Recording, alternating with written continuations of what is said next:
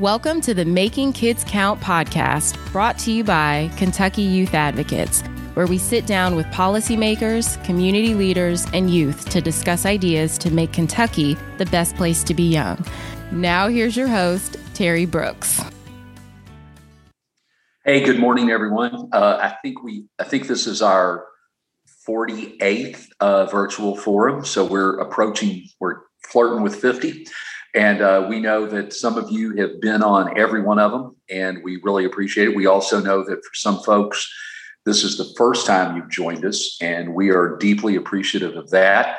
So uh, it is safe to say that that everybody on this call understood the importance of behavioral and mental health supports for kids before the pandemic ever began. It's also safe to say that the pandemic has made that issue a headline issue. So, so folks who didn't talk about adverse childhood experiences or trauma informed practices or a goal of resiliency, suddenly that's in the popular vernacular.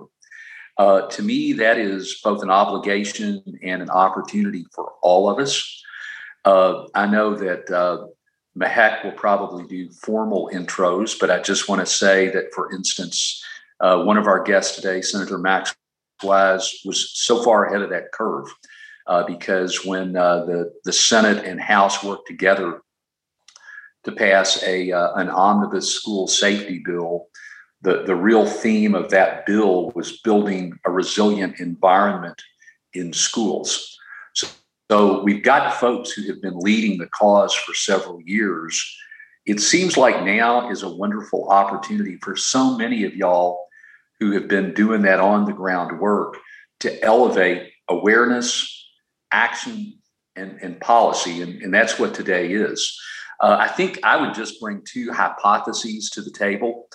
Uh, one of those is that, uh, and you hear us talk about this all the time, uh, this particular arena does not fit in a neat, tightly confined niche.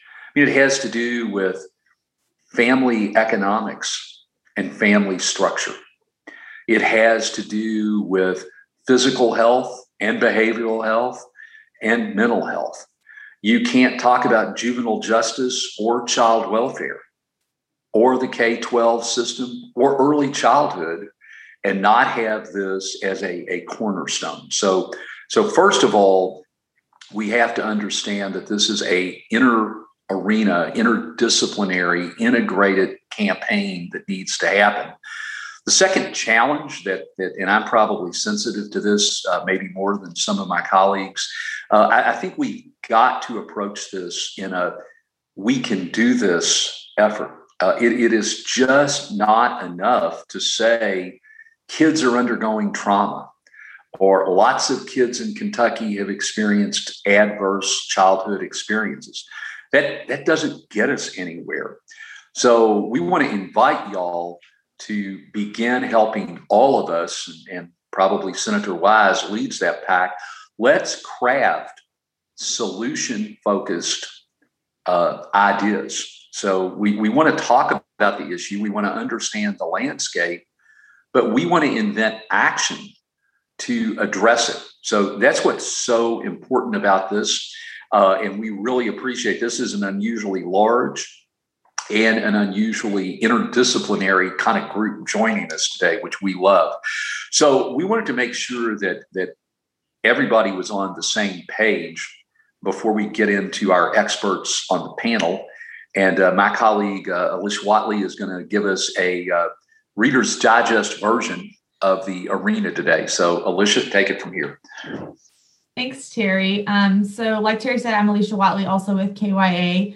Um, and today I really want to just start us off by talking um, a little bit about the um, scope of the issue of behavioral health for youth. And really, um, I'm going to be talking about some new research that KYA conducted in late 2020. Um, and that was with support from the Jewish Heritage Fund for Excellence. So, Although this research covered both the behavioral health system and what's already available for youth in the Louisville area, it also talked about gaps and barriers and possible solutions. Um, today, we're really going to be focusing in on some of the main barriers that we saw um, when we did this research. So, if you've not seen um, our report that we've put out, um, KYA did a series of virtual focus groups and an online survey with individuals from various sectors in Louisville, um, really to gather more information about the current behavioral health landscape. Um, so you can see the infographic in the full report on our website if you've not seen those already. I would encourage you to do that. Um, and we heard from nearly 100 individuals, and those included um, pediatricians, behavioral health providers, residential treatment providers, uh, juvenile justice folks, community health organizations, case managers, educators, and also parents and youth. So, um, with that, like I said, I'm going to be talking mainly today about the barriers and the gaps that we heard in our research on um, youth actually accessing the care that they need. But we do want to encourage everyone to um, join us on May 11th when we're going to be hosting a full behavioral health summit. And we will be talking a lot more specifically about solutions during that event. So we'll talk a little bit more about that at the end of today and how you can get involved with that. Um, so moving into some of the main barriers that we saw in our research, um, the first one that I want to talk about is really the cultural relevance of care that's available to youth when they're seeking out behavioral health services. So we heard about a lack of diverse providers and also bilingual providers. So we're talking not only about um, as you can see a quote here, um, you know, we have African American teens who maybe are looking for a black male therapist and they just aren't able to find um, access to a therapist that they feel that they really are comfortable with or can connect with. And then this also, we heard about this um, for our immigrant and refugee communities that maybe need a bilingual provider and they don't feel like they have access to that either. Um, so that was our first big barrier. Um, going to see if she wants, yeah, there we go. um, the second one we heard about that I want to touch on is really just the cost of the care. So this kind of goes both ways when it, in, in terms of insurance, whether we're talking about Medicaid or private or commercial insurance. Um, we heard about that there being barriers in both of those areas. So not only do we hear about if you maybe have private or commercial insurance, you might have a large copay that you have to deal with, um, but some specific provider types might not accept Medicaid and might be, you know, private only insurance. So, although there are providers that accept both, there are barriers either way to really just being able to afford the, the treatment that you need or finding a provider that takes your insurance. Um, and then the next one is really, um, I know Terry touched on this, but really the COVID 19 pandemic has definitely impacted kind of what services look like. And um, we heard a lot about the just how the change to virtual was difficult for a lot of youth. So, whether that's because they don't find telehealth services to be as effective for them, they would prefer in person and they can't access it, or um, just because they they weren't able to engage with telehealth or online services because um, you know of some sort of barrier whether that's a home internet access issue or just stability in the home to be able to really access that that care that they might need um, the next one that we have here is really on transportation to be able to get to services. So, although this talks a little bit about some Louisville specific um, issues with transportation, we know that this is likely an issue in our rural communities as well that if you are trying to access in-person services if they're not local or there's really just no way to get transportation to wherever those services are that can be a huge barrier um, and i think you know with the schools going virtual um, some students might have been accessing their services at school and they had transportation to school but then when they went virtual if they needed to to find a provider at some other location it was a lot harder for them to get transportation to access that. Um, we also heard about a sort of disconnection within the system that individuals feel is occurring. Um, so, although there might be providers available, maybe you go to one provider.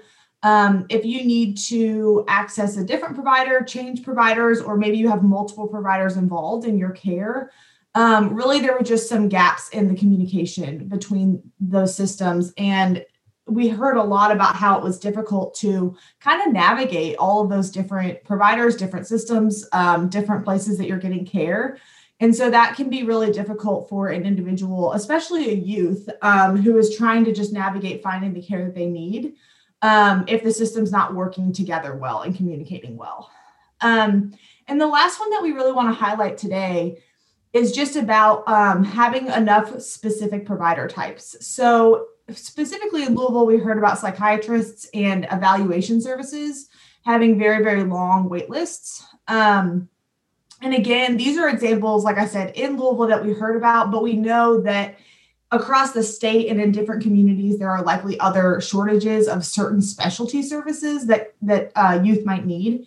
So, um, just trying to access the right kind of services that you might need if it's a specialty area, um, and not having to be on a long wait list to get that service. Um, so that was just kind of, like I said, an overview of those barriers and gaps that we really heard about in our research. Um, and we will be talking more about solutions and also a, a, larger contextual conversation at our summit. And I'll give you all information about that before we leave today. Um, but now I want to turn it over to my colleague Mahek, and she's going to introduce our panelists and um, really give us a chance to hear more from them about what they see in their areas. Thank you, Alicia, and thanks for grounding us on the gaps of you, the gaps that youth are experiencing um, when they're trying to access care. Um, so today we're going to connect with our pa- panelists to discuss this in more details. So we have our multidisciplinary team here, um, which includes State Senator Max Wise representing the 16th district. That includes Adair, Clinton, Cumberland, McCreary, Russell, Taylor, Wayne counties. I'm trying to do that really quick because Senator, you have a lot of counties you're representing. Um, and then Dewey uh, Rains is here as well, a behavioral health director with Cumberland Family Health Centers.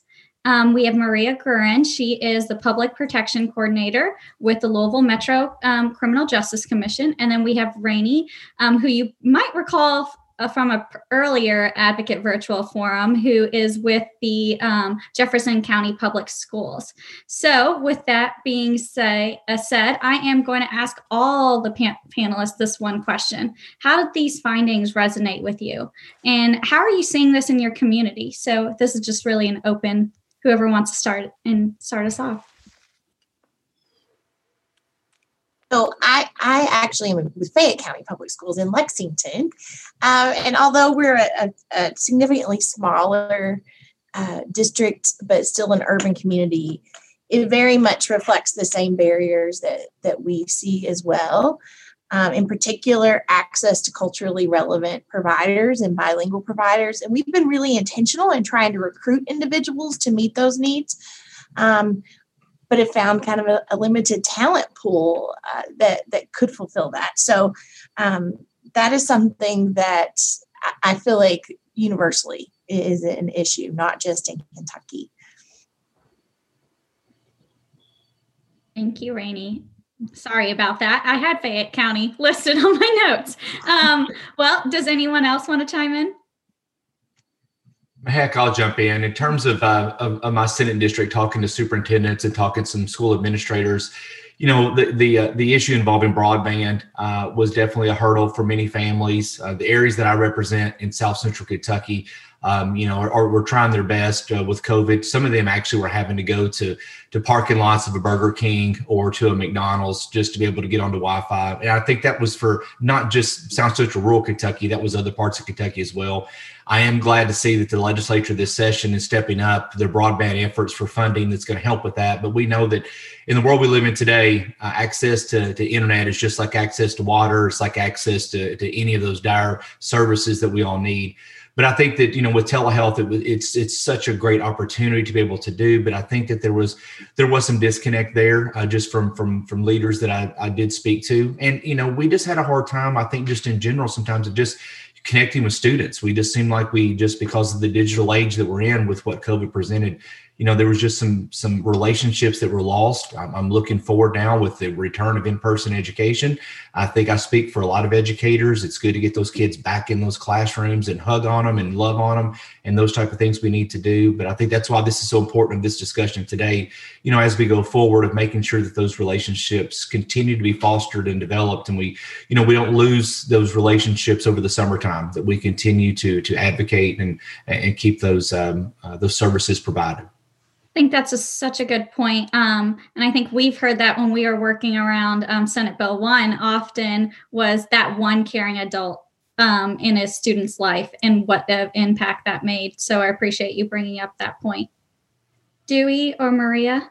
Uh, I, I, will add um, from the psychiatric piece. Historically, um, the long wait of getting um, children in to see psychiatrists uh, sometimes have been months, and people in, in dire need of, of those services have had to just sit and wait. And telehealth maybe has provided some solution to that, but I, I would say in our area, that that has been probably one of the more dire needs. I would think, just looking back over the years, and uh, hopefully, hopefully, um,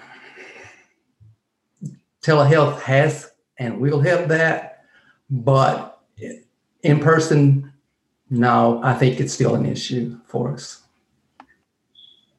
Yeah, the only thing I'll add, um, you know, there were a lot of things in this report that were kind of already on our radar and that we've talked about in the past, but these are systemic issues that are really difficult to address. And so I think it's good to to refocus. Um, I know going through the process and being a part of one of the focus groups that kind of informed some of the report you know, we had a similar assessment that was done specifically for justice involved youth um, back in 2017 and published in 2018. And unfortunately, a lot of the findings are really similar. And so um, I'm glad that Terry kind of started us off with a solution focus because I think that um, a lot of us do have an awareness of of the issues, but they're they're really big issues. And so um, I think this is really helpful in just refocusing on some of those same things that we know are are gaps and our barriers for our families.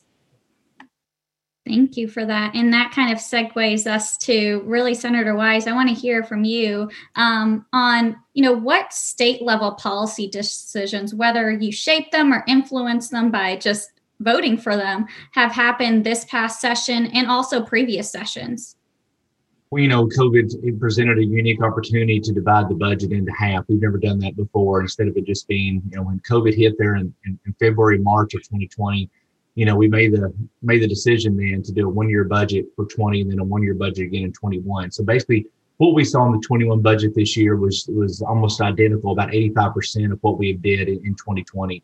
And I, I really thought though it was unfortunate because we had so much momentum after Senate Bill one of the putting the funding mechanism into place, and uh, just because of, of, what happened with COVID, we really had to had to shift, and, and, not just for Senate Bill one, it was for a lot of other areas, a lot of other services that probably didn't get the amount of funding that we really were hoping that we could have done. Um, we hope that you know going forward with uh, more federal dollars that are coming in, that you know we can look at some of the, the, money we set aside in our rainy day fund that we can look to shift that and go back into mental health for, for schools and for districts because you know what we were looking to do and i appreciate terry's comments about you know the school resiliency and school safety act that we did. And i want to give so much credit to dr joe bargione. I know many of you all know uh, joe. And you know when i had him as part of that task force you know he he was the one that came up with the resiliency part because you know so many times we think about you know school safety. We focus on the the structure, we focus on infrastructure, we focus on hardening of schools. And that's not what, you know, when we got to the matter of the, of the task force that was formed with that, it was more about the hardware of what was inside the schools and those relationships, you know, with with teachers, with students, with just school personnel. And so I really hope that when we go back into next session, you know, we can look at those funds because we do need uh, funding for more school counselors, more school psychologists, more school social workers. I mean, and, and I may be leaving groups out, and I apologize. I'm, there's so many that work on this that we need to make sure that because of COVID, when we get these students back in, we, we you know, we, we, shudder to think, you know, what what this past year has been on so many families, and you know, we, we just need to make sure that those services are there to provide. And if it's funding mechanisms, I, I think for this next year, as we go back when schools get reopened, we're going to learn a lot more of some areas of need, and I do think childhood mental health and mental health services are going to be a major priority as we go into 2021 and in 2022. That's so exciting to hear. Are there other um, solutions that you all, as a legislature, um, talked about that we want to elevate?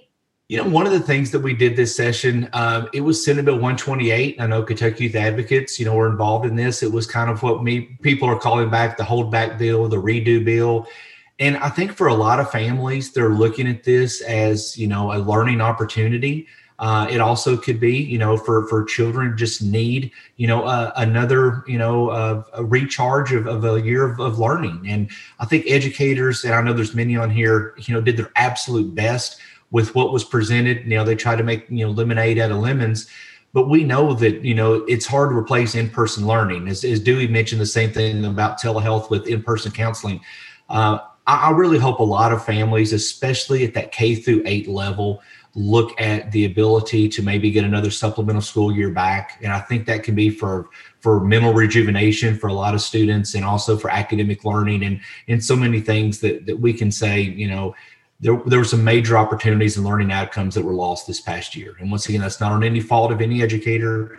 Uh, but I really hope as we looked as, as policy this session, that was one thing that many, many legislators were like, let's give these kids a chance for a do over. So I think that that can relate to mental health. I really do. I think that uh, sometimes some of the kids' best memories, and, and we think sometimes it's juvenile, but just think about, you know, you know, prom for many kids. Just think about so many things that were maybe taken away but also to get those kids up to speed. Third grade reading levels, so many things at that kindergarten level uh, that may be, you know, an opportunity for families to discuss and look at. Mm-hmm. It's all interconnected.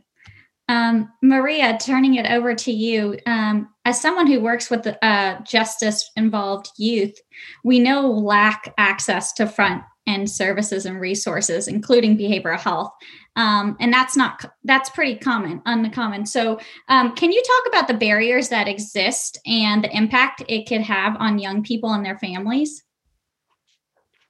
yeah, you know, I think a lot of the barriers that were already talked about um, apply to justice involved youth. I think too about, you know, a lot of my work is looking at racial and ethnic disparities within the juvenile justice system and what kids and families are referred to the juvenile justice system. And so some of the barriers that are at the forefront for me are related to um, the cultural competency of providers and having a diverse set of providers. And I know one of the findings kind of focuses on the fact that we need um, more diverse providers and that we need you know providers of color to be trained and and um, folks to go into those fields. And i totally agree with that. I also think we have to talk about um, the providers of color that we have. Are they given access to youth who are in these systems? I know a lot of times um, it's kind of been the practice to refer to our um, large community mental health providers and they play an extremely significant role. I don't want to downplay that but also i think a lot of our um, providers of color can sometimes be in um, smaller practices or independent practices and you know are we seeking them out? Are we making sure that um, the school system is partnering um, with those providers of color? Because although we definitely need more. Um, I could probably come up with a list as a social worker myself of, you know, 25 um, counselors of color. And so I, I, think that just off the top of my head, so I think we also have to talk about the um, the access and making sure that um, our referral sources, especially places like the juvenile justice system and school systems, and because um, I know that you know one of the findings in the study was that um, you know, Jefferson County Public Schools is obviously one of the biggest referrals for services. And so, are they aware of all of the different um, providers of color that may be able to address that that initial barrier?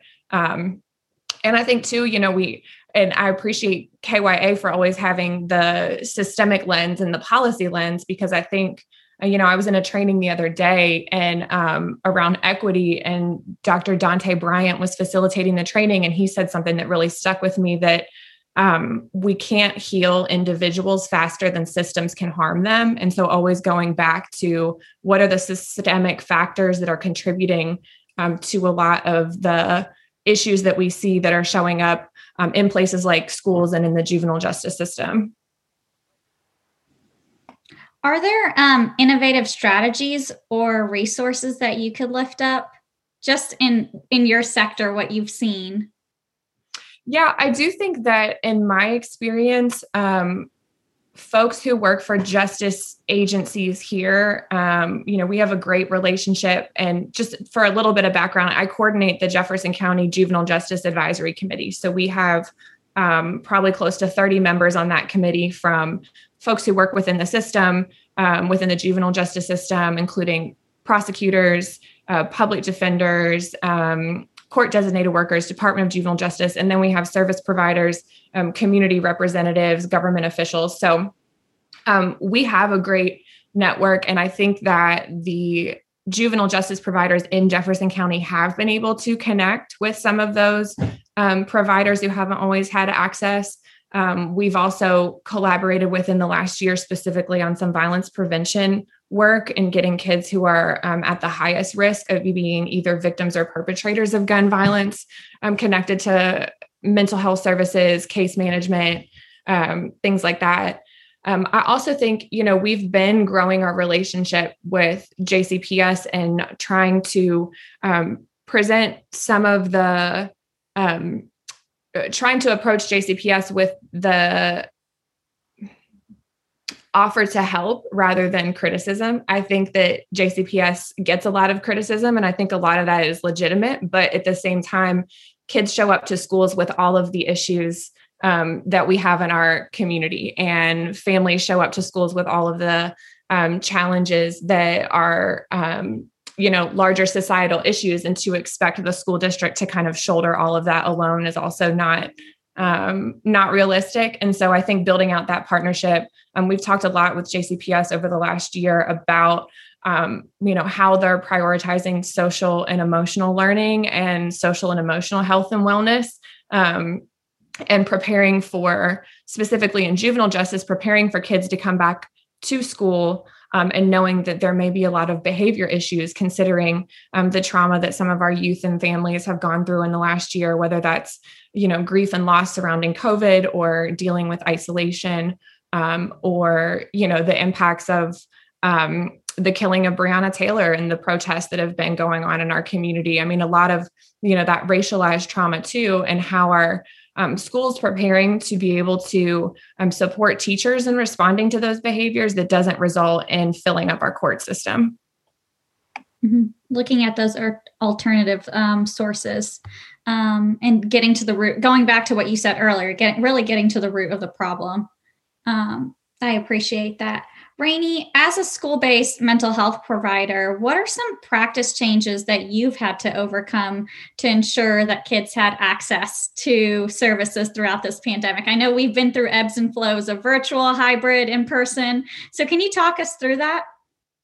Sure. Um, you know, initially it was co- connectivity was our barrier, um, and as we were able to overcome that with uh, Chromebooks and hotspots. Then our next thing that we didn't think about is we have all these filters on our devices, which are a good thing, but they filtered out telehealth platforms. so we had to go back and kind of um, re- rework that. Um, and then internally, our our staff, we have fantastic school counselors, psychologists, social workers, and other mental health specialists on on our team. But they are trained to do in person. So we had to really um, dig deep, find some good training about how to engage students um, through telehealth platforms. And for many, that it, it worked. Um, but I, noticed in the chat similar barriers to, to what Kate mentioned about for some, um, being in the home, being overheard by siblings, caregivers, et cetera, um, didn't create that same safe space um, that we could provide in person.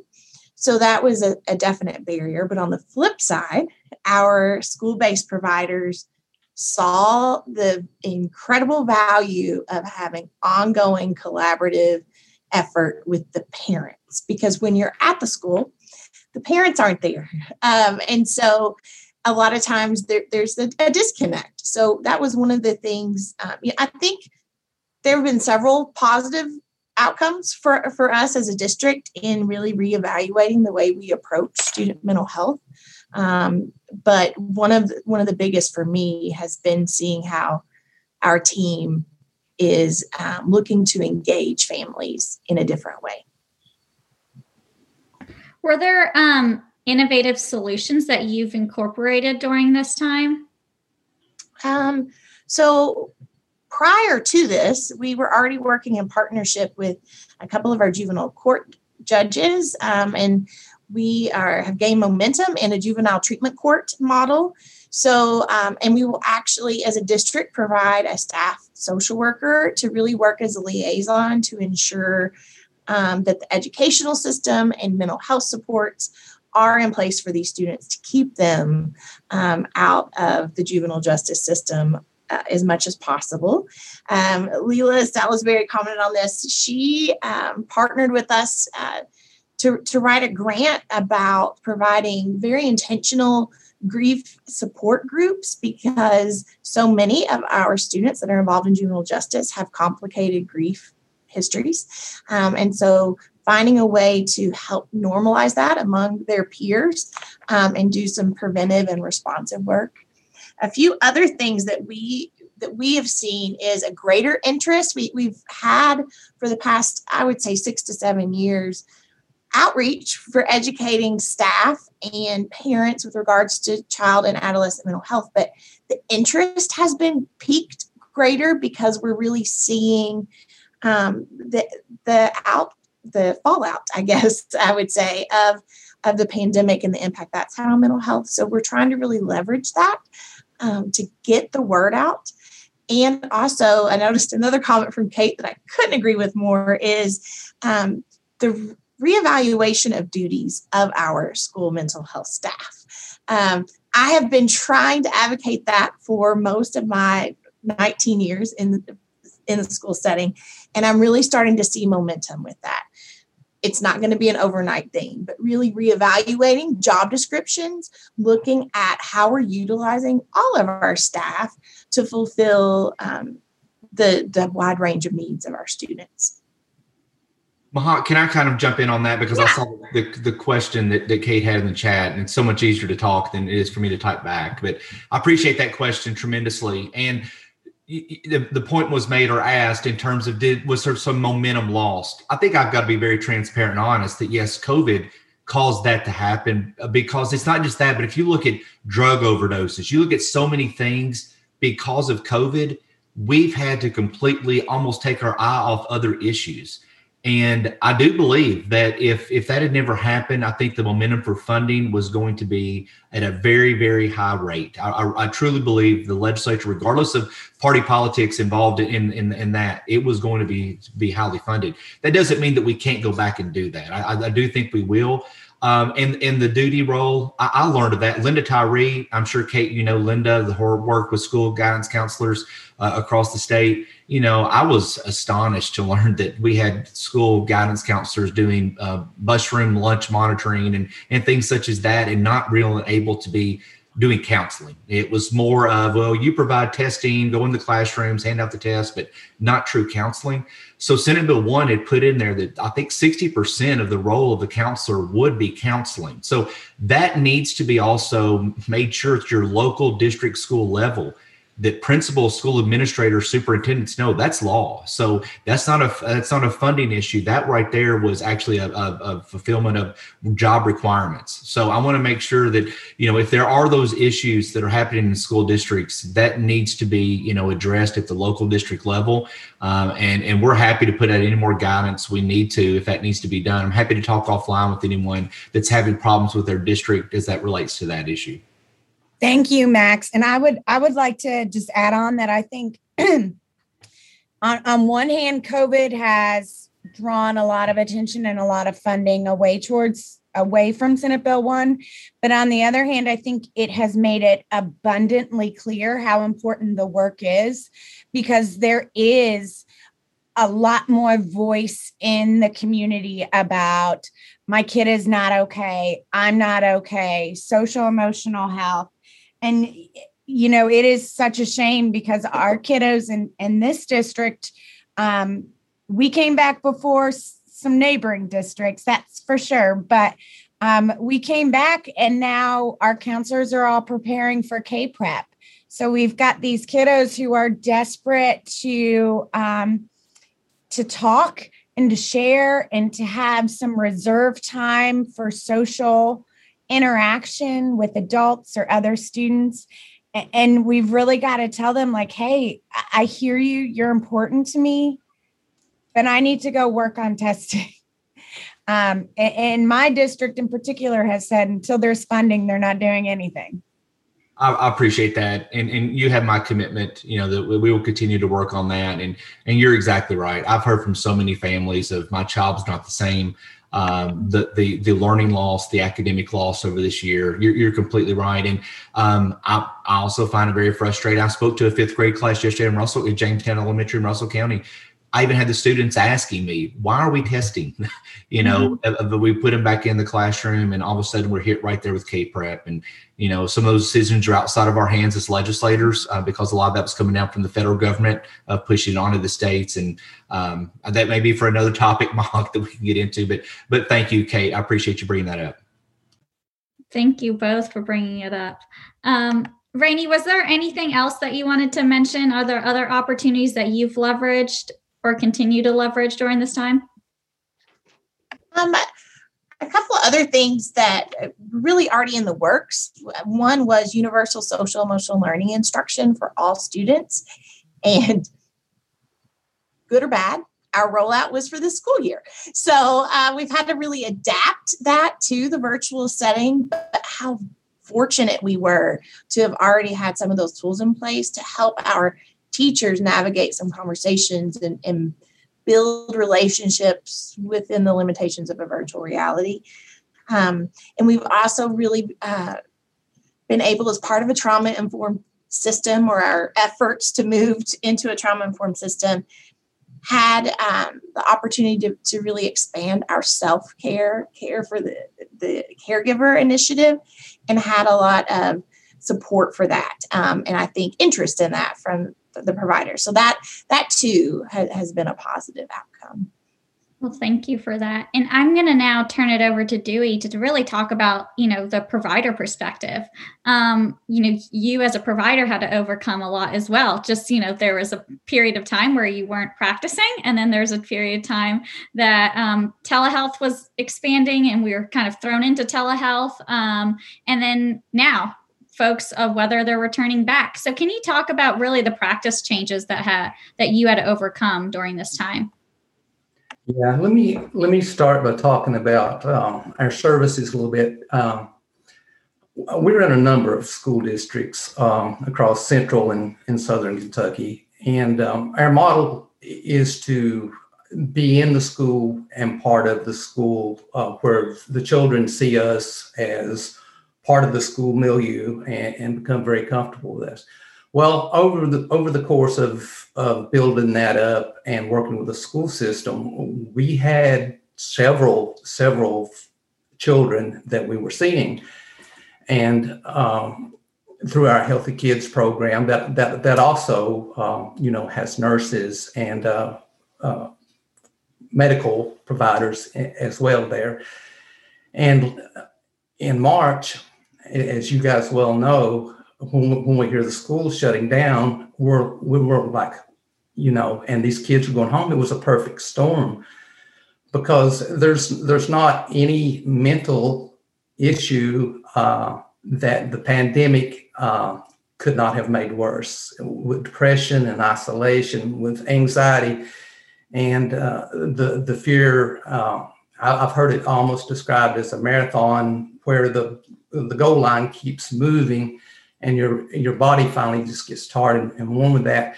And and we're like we can't drop services we have to figure something out. And we so within two weeks we were able to transition from in person in school to telehealth and through um, actually training our kids how to use zoom uh, getting licensed uh, all the steps that we had to go through to make that happen.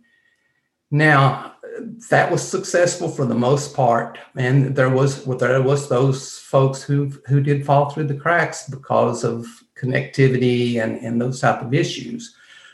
But going forward, I think what we've got to keep in mind is this thing has been a trauma uh, for us all. you know, I personally lost my mother to COVID during during this uh, past fall, and as we move from this unstructured back to the structured environment, we realize that many of these children are going to have issues, and, and we're anticipating that next school year, uh, post trauma, is when some of those are, are really going to hit hit.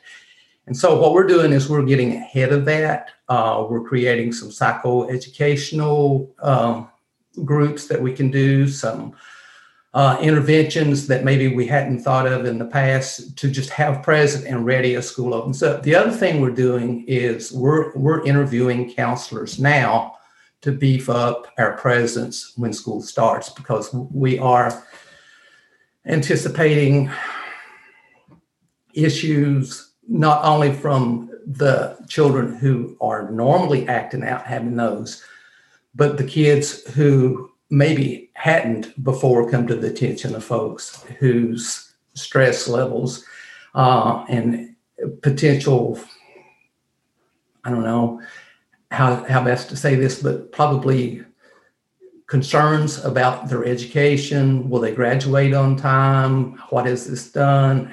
And those kinds of things. So we're trying to get ahead of that that curve. And i i don't i don't know uh, how best to do that. But we're thinking just throw everything we have at it and um, be prepared. Thank you for that. And I'm sorry to hear about your mother um, as well. So I send my consult- condolences um, to you. Can you talk really um, more about? I know that I heard you speak recently um, about the dental and medical and, and behavioral health um, integration that you're doing? Yeah, I can. Uh, we we are a FQHC, and part of our our goal is, is integrated services. We we have uh, therapists in primary care offices uh, across our, our regions. We have uh, therapists in women's care facilities, in pediatric clinics, and also in the schools. Uh, within the school system, we have our, uh, nurses and providers, and we work very closely together to coordinate services uh, among uh, our clients and deal with that um, from a seamless aspect, a, a, service coordination piece where we, we do communicate. Uh, some things I, that we we do have, I think, going with, and some of the barriers you mentioned before, we've anticipated and dealt with. You know, we we see children, uh, no matter their ability to pay, uh, and uh, so we, we, have a lot to offer in that respect, and um, look forward, I guess, to offering more and uh, as as it goes on, and uh, hoping that this, this, soon uh, kind of ends for us all, but anticipating that when it does, I think is when we will see some problems that we we haven't seen yet. Mm-hmm. I appreciate that perspective. Um, moving forward, you know, I want to kind of shift gears to ask what can people do who care about this topic so thinking about your audiences and your sectors that you represent um, Dewey, Rainey, Maria, how do we ensure systems um, within your community, but uh, also across the state, are responsive to student behavioral health needs?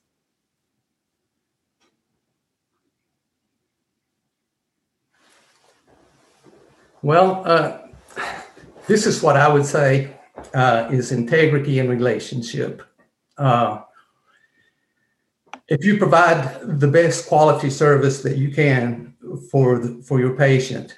And you and you're working with your community partners and you go into that with that type of relationship then you're going to expect that from those guys as well. And if you if you set the bar high uh, for that then other people have to if they're part of your treatment team.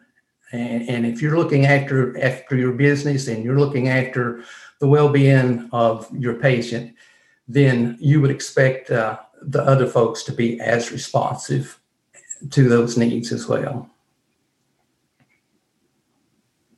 I think for for youth in the juvenile justice system, um, the thing that kind of comes to my mind when you ask that question is for um, their behaviors to first be viewed as an expression of a possible mental health issue or trauma or stress or something like that, and just kind of slow everything down um, rather than respond to the behavior um, in a criminal justice way. How can we divert that young person from the system, knowing that the, the criminal justice and the juvenile justice system causes harm and, and trauma in and of itself, um, and allow those kids um, the space to be able to talk about some of those underlying issues and have that response be something that is grounded in mental health and behavioral health um, rather than responding um, in a way that focuses on, you know, the quote unquote crime. Um, I think we've criminalized a lot of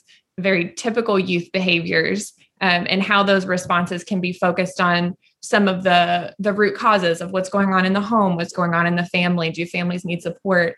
Um, I know one of the things that came to mind earlier um, when Senator Wise was talking about statewide things. I think COVID has really showed us just how many parts of our society come to a screeching halt when um, schools and childcare facilities are closed. And so, how are we supporting families and especially, um, in particular, mothers and caregivers um, in being able to balance all of these all of these things that are really impossible to balance? Um, I know Representative Josie Raymond has talked about that and just a lot of her ongoing work around, you know, universal pre-K and child care assistance for families and things like that. So I think about that as another um, potentially statewide statewide response because I think the burden on families has been overwhelming and it's um, it's endured for such a long time that I think what Dewey was talking about that we haven't necessarily even seen some of what the fallout of that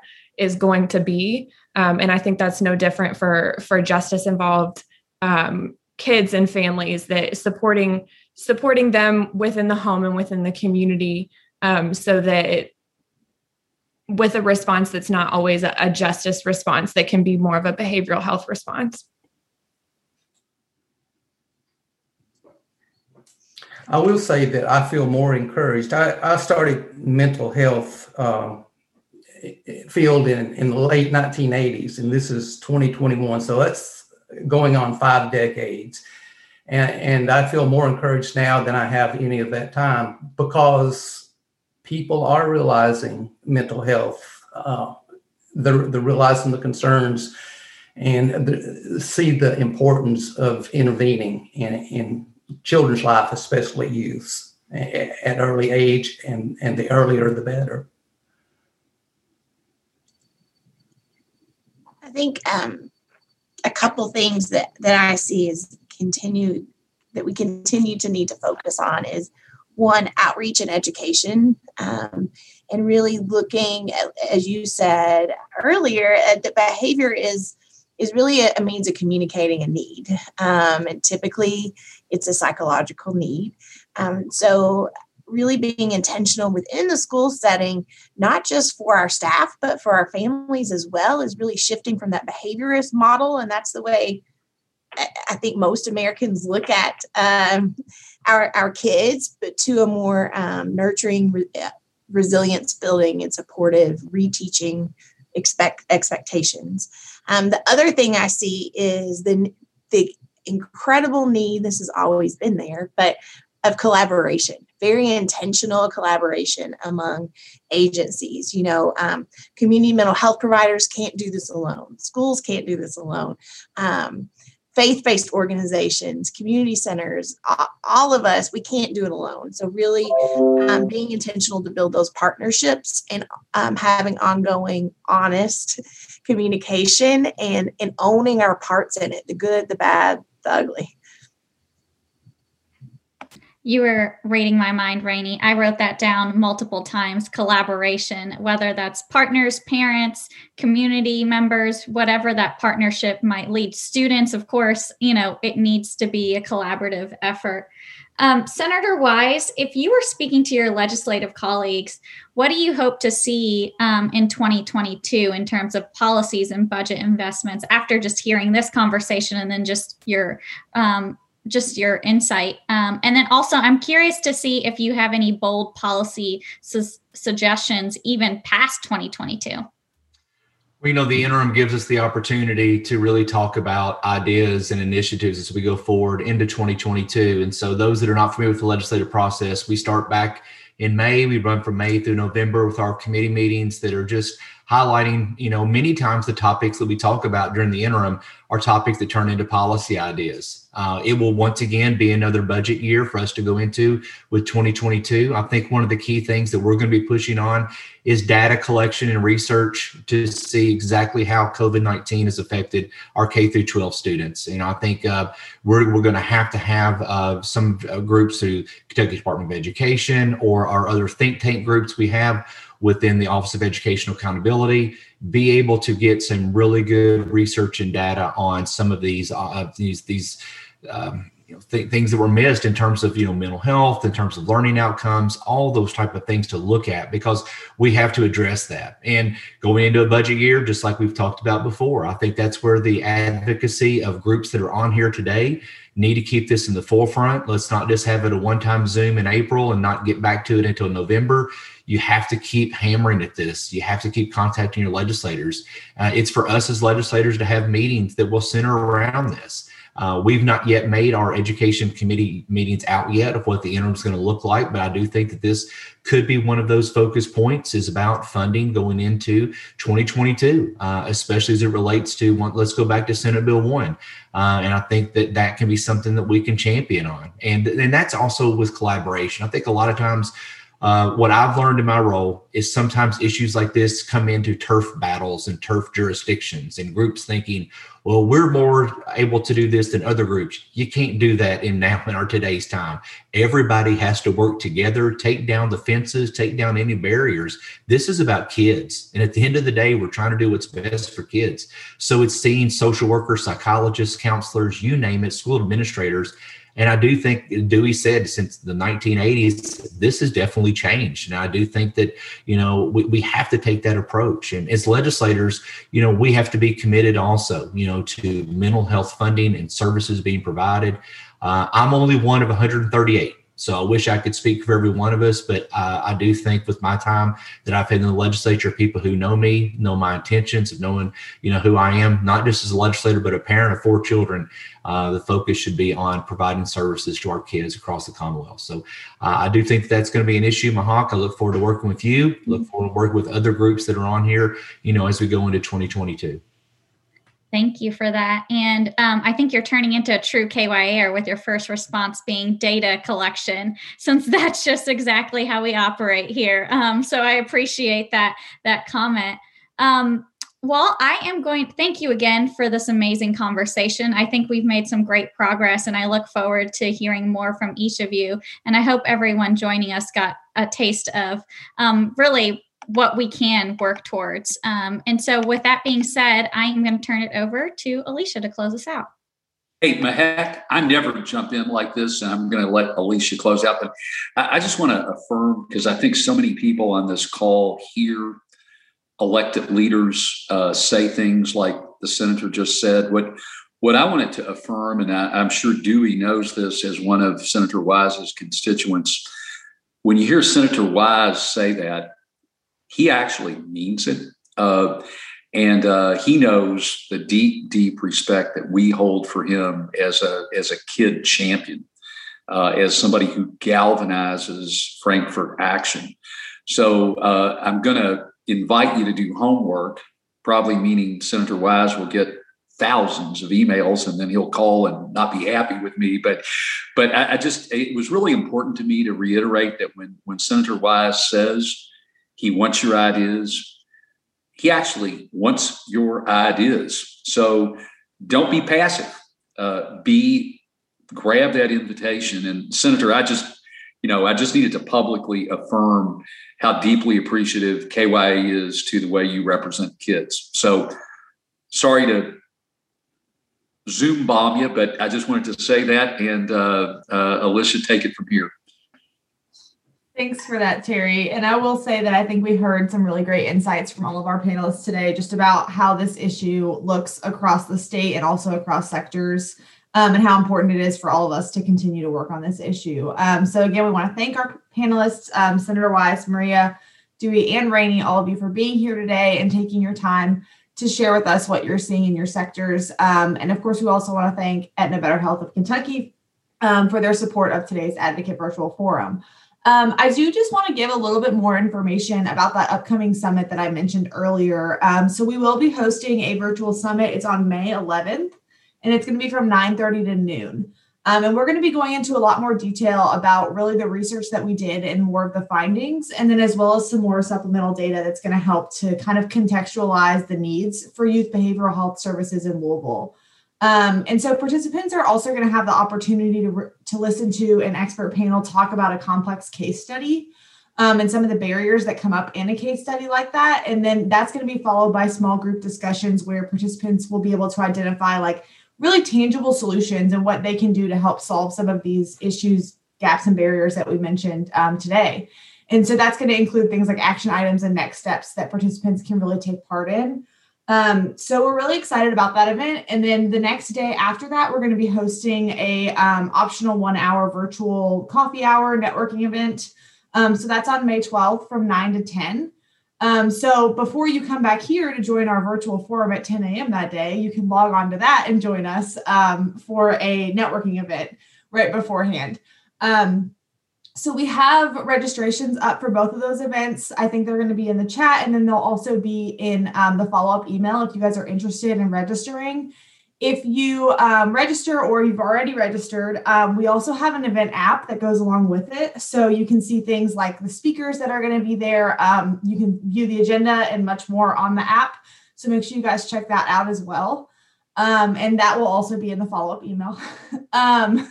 We also, in addition to that event, want to give a look ahead to next week's forum. So we're going to be hearing from uh, Governor Andy Beshear and also the Cabinet for Health and Family Services Secretary Eric Friedlander next week um, as we discuss child abuse prevention and supporting Kentucky kids and their families. Um, and that's kind of a wrap up to Child Abuse Prevention Month. So, as always, uh, the follow up email is going to include a recording from today's forum and then also all of the resources that were discussed and links for you guys to sign up for next week's forum and our upcoming events. Um, we just want to say thanks again for everyone for joining us today and have a great rest of your day. Thank you for listening to the Making Kids Count podcast with Terry Brooks. For more information and to listen to more episodes, visit kyyouth.org slash podcast. Kentucky Youth Advocates is a nonpartisan, nonprofit organization who doesn't accept government money so that we can remain truly independent. To support this podcast and our mission as the independent voice for Kentucky kids, please consider making a gift at kyyouth.org slash donate.